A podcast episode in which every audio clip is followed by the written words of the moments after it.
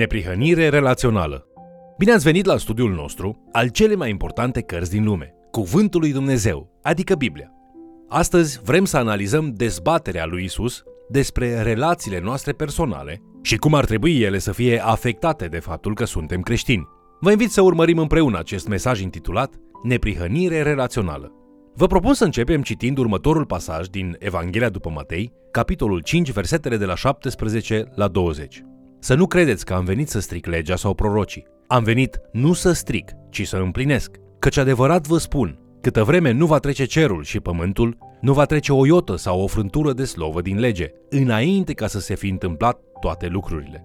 Așa că oricine va strica una din cele mai mici din aceste porunci și va învăța pe oameni așa, va fi chemat cel mai mic în împărăția cerurilor. Căci vă spun că dacă neprihănirea voastră nu va întrece neprihănirea cărturarilor și a fariseilor, cu niciun chip nu veți intra în împărăția cerurilor.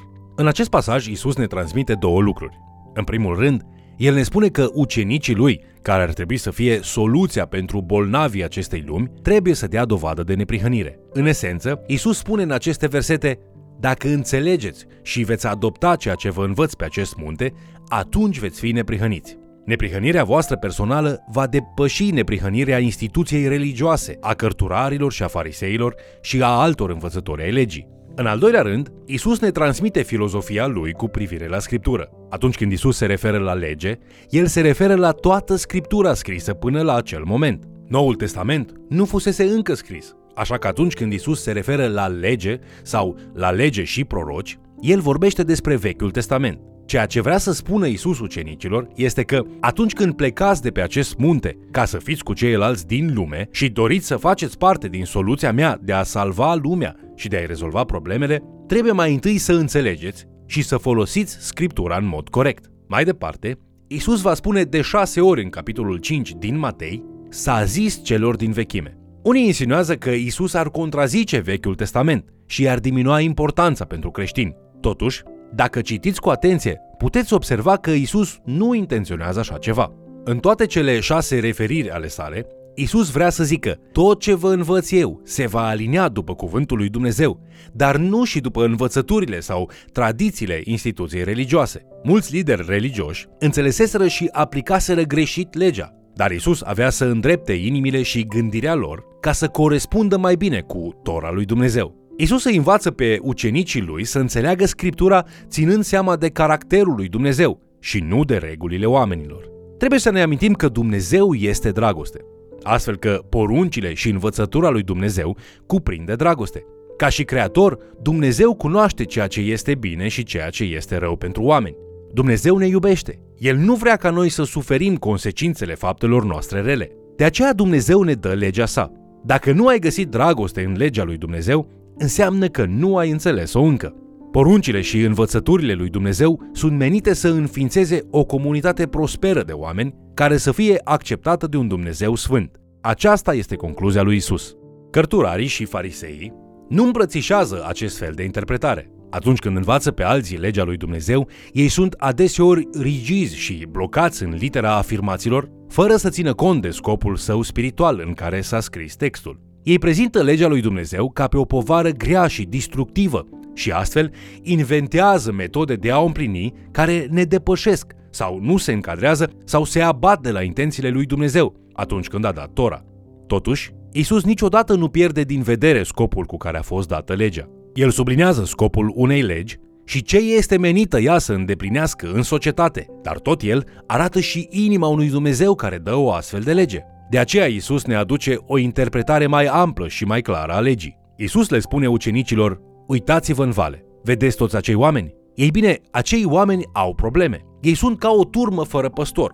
Voi trebuie să cunoașteți cuvântul lui Dumnezeu înainte de a merge la ei ca să învățați adevărul. Trebuie să cunoașteți cuvântul și să știți cum să folosiți acest cuvânt. Isus îi învață să își aducă aminte că legea lui Dumnezeu vine din inima lui Dumnezeu, plină de dragoste pentru om. Într-una din ocazii, Isus și ucenicii lui trec printr-un lan de grâu în ziua de sabat, iar ucenicii lui mănâncă boabe din spice. În Tora este scris că nu ai voie să lucrezi în ziua de sabat, iar instituția religioasă interpretează aceasta prin faptul că nu ai voie nici măcar să culegi spice și să aduni boabe de pe ele. Așa că unii farisei îl confruntă pe Isus. Isus le răspunde, amintindu-le de vremea în care regele David a mâncat din pâinea sfințită de pe altar, care trebuia să fie mâncată doar de preoți. I-a fost înmânată chiar de preotul Ahimelec. Însă saducheii și fariseii ar lăsa omul să moară de foame în loc să-i dea de mâncare în ziua sabatului. În Evanghelia după Marcu, capitolul 2, versetele 25 la 26, Isus întreabă, Oare n-ați citit niciodată ce a făcut David când a fost în nevoie și când a flămânzit, el și cei care erau împreună cu el? Cum a intrat în casa lui Dumnezeu, în zilele marelui preot Abiatar, și a mâncat pâinile pentru punere înaintea Domnului, pe care nu este îngăduit să le mănânce decât preoții, și cum a dat el din ele chiar și celor ce erau cu el. Cât despre felul cum înțelegeau liderii religioși spiritul legii, Isus le spune în Marcu, capitolul 2, cu versetul 27, că sabatul a fost făcut pentru om, iar nu omul pentru sabat.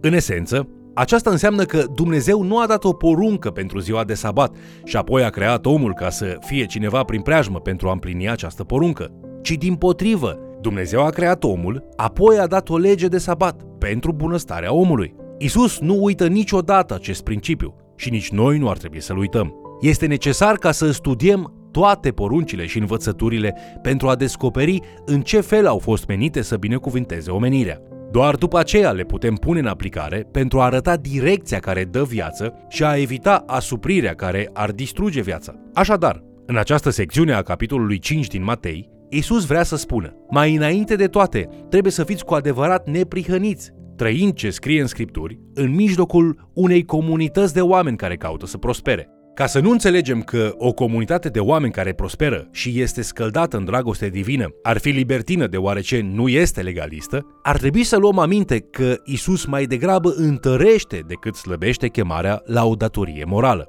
Din Matei, capitolul 5, versetele 21 la 48, Isus ne învață cum să ne raportăm la felurite tipologii de oameni din viața noastră. El ne provoacă să ne îmbunătățim în următoarele șapte domenii. Frații creștini, rivalii sau potrivnicii, alte femei, soția, angajamentele noastre, relațiile cu persoanele rele și cu dușmanii. În primul rând, Isus redă ideea care se referă la relația noastră cu cel pe care el îl numește fratele tău. În Matei capitolul 5, versetele 21 la 24, Isus spune Ați auzit că s-a zis celor din vechime să nu ucizi. Oricine va ucide va cădea sub pedeapsa judecății.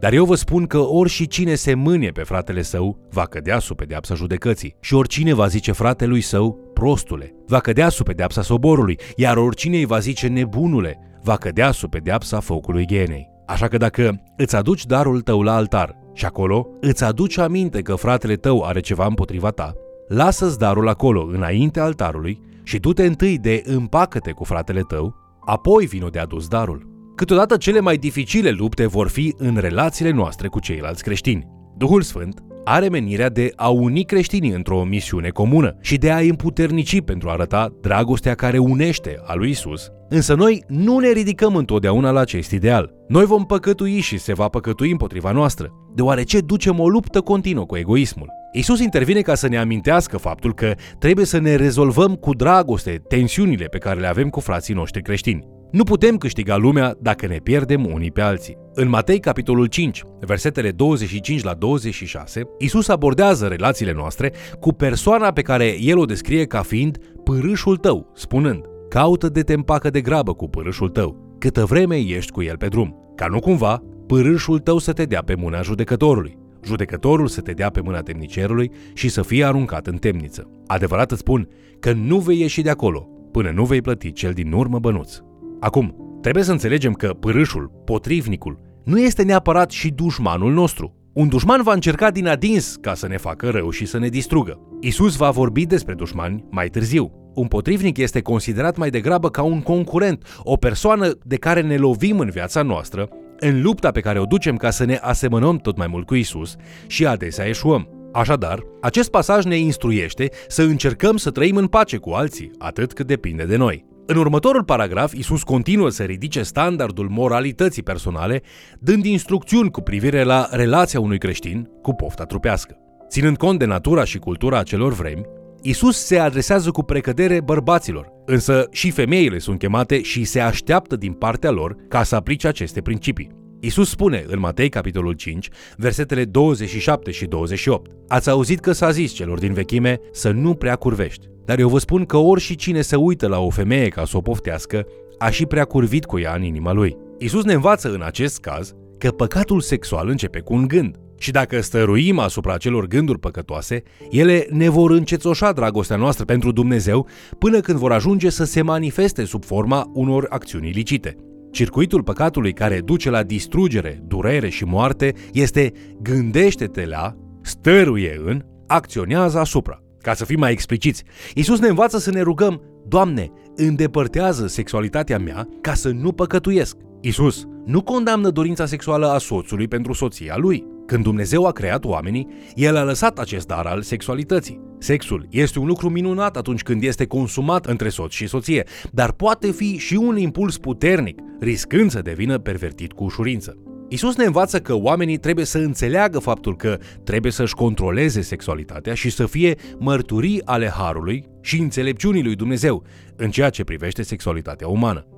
Mulți creștini, de fapt chiar și mulți slujitori, sunt limitați în abilitățile lor de a fi folosiți de Isus în ceea ce privește aspectul emoțional, din cauza faptului că nu reușesc niciodată să-și controleze viața lor sexuală. Fii vigilent în a aplica aceste învățături ale lui Isus în această latură a vieții tale ca să poți să devii un ambasador activ pentru el. Curmă păcatul la nivelul gândului, chiar acolo unde începe.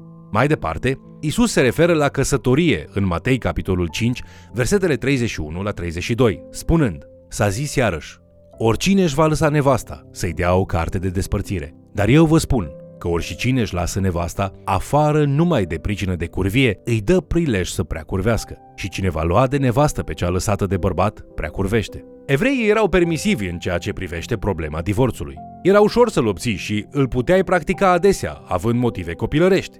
Cu toate acestea, Isus îi îndrumă pe bărbații aflați acolo pe munte spre a trata căsătoria cu cea mai mare seriozitate, ca pe un legământ înaintea lui Dumnezeu. Potrivit învățăturii lui Isus, relația cu soțul sau soția ta este o relație necesară, insolubilă și permanentă, cu excepția cazului de adulter.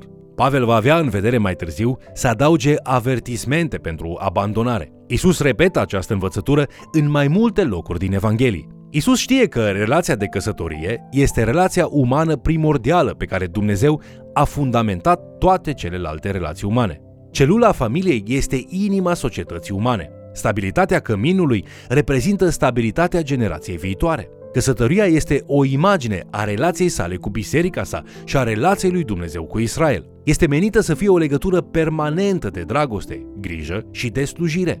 Deoarece Isus nu va rupe niciodată relația cu biserica sa, tot astfel nici relația de căsătorie nu a fost niciodată menită să se rupă. Așadar, în primele trei paragrafe din cele șase din capitolul 5 al Evangheliei după Matei, Isus ne învață despre patru relații diferite. Trebuie să fii neprihănit.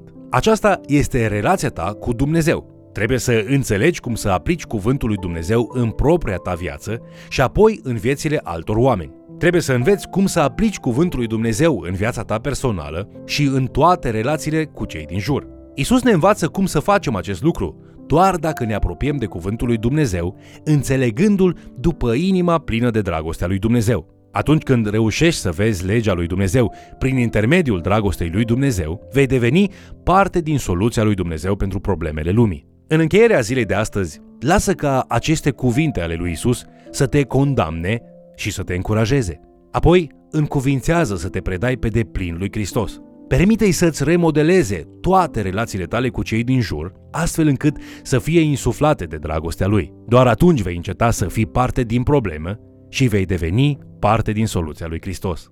Vă mulțumesc pentru că ați fost alături de noi studiind Cuvântul lui Dumnezeu. Ce provocare! Faci parte din problemă sau ești dispus să-i permiți lui Dumnezeu să te folosească pentru a fi parte a soluției sale? Pentru ca acest lucru să se întâmple, trebuie mai întâi să-i permiți lui Dumnezeu să lucreze în viața ta, astfel încât să ai o relație corectă cu El. Până ne vom întâlni din nou, dragostea Lui să curgă prin tine, către toți cei din jurul tău. Te invit să ne urmărești în continuare și, de ce nu, să mai chem cel puțin o persoană să ni se alăture.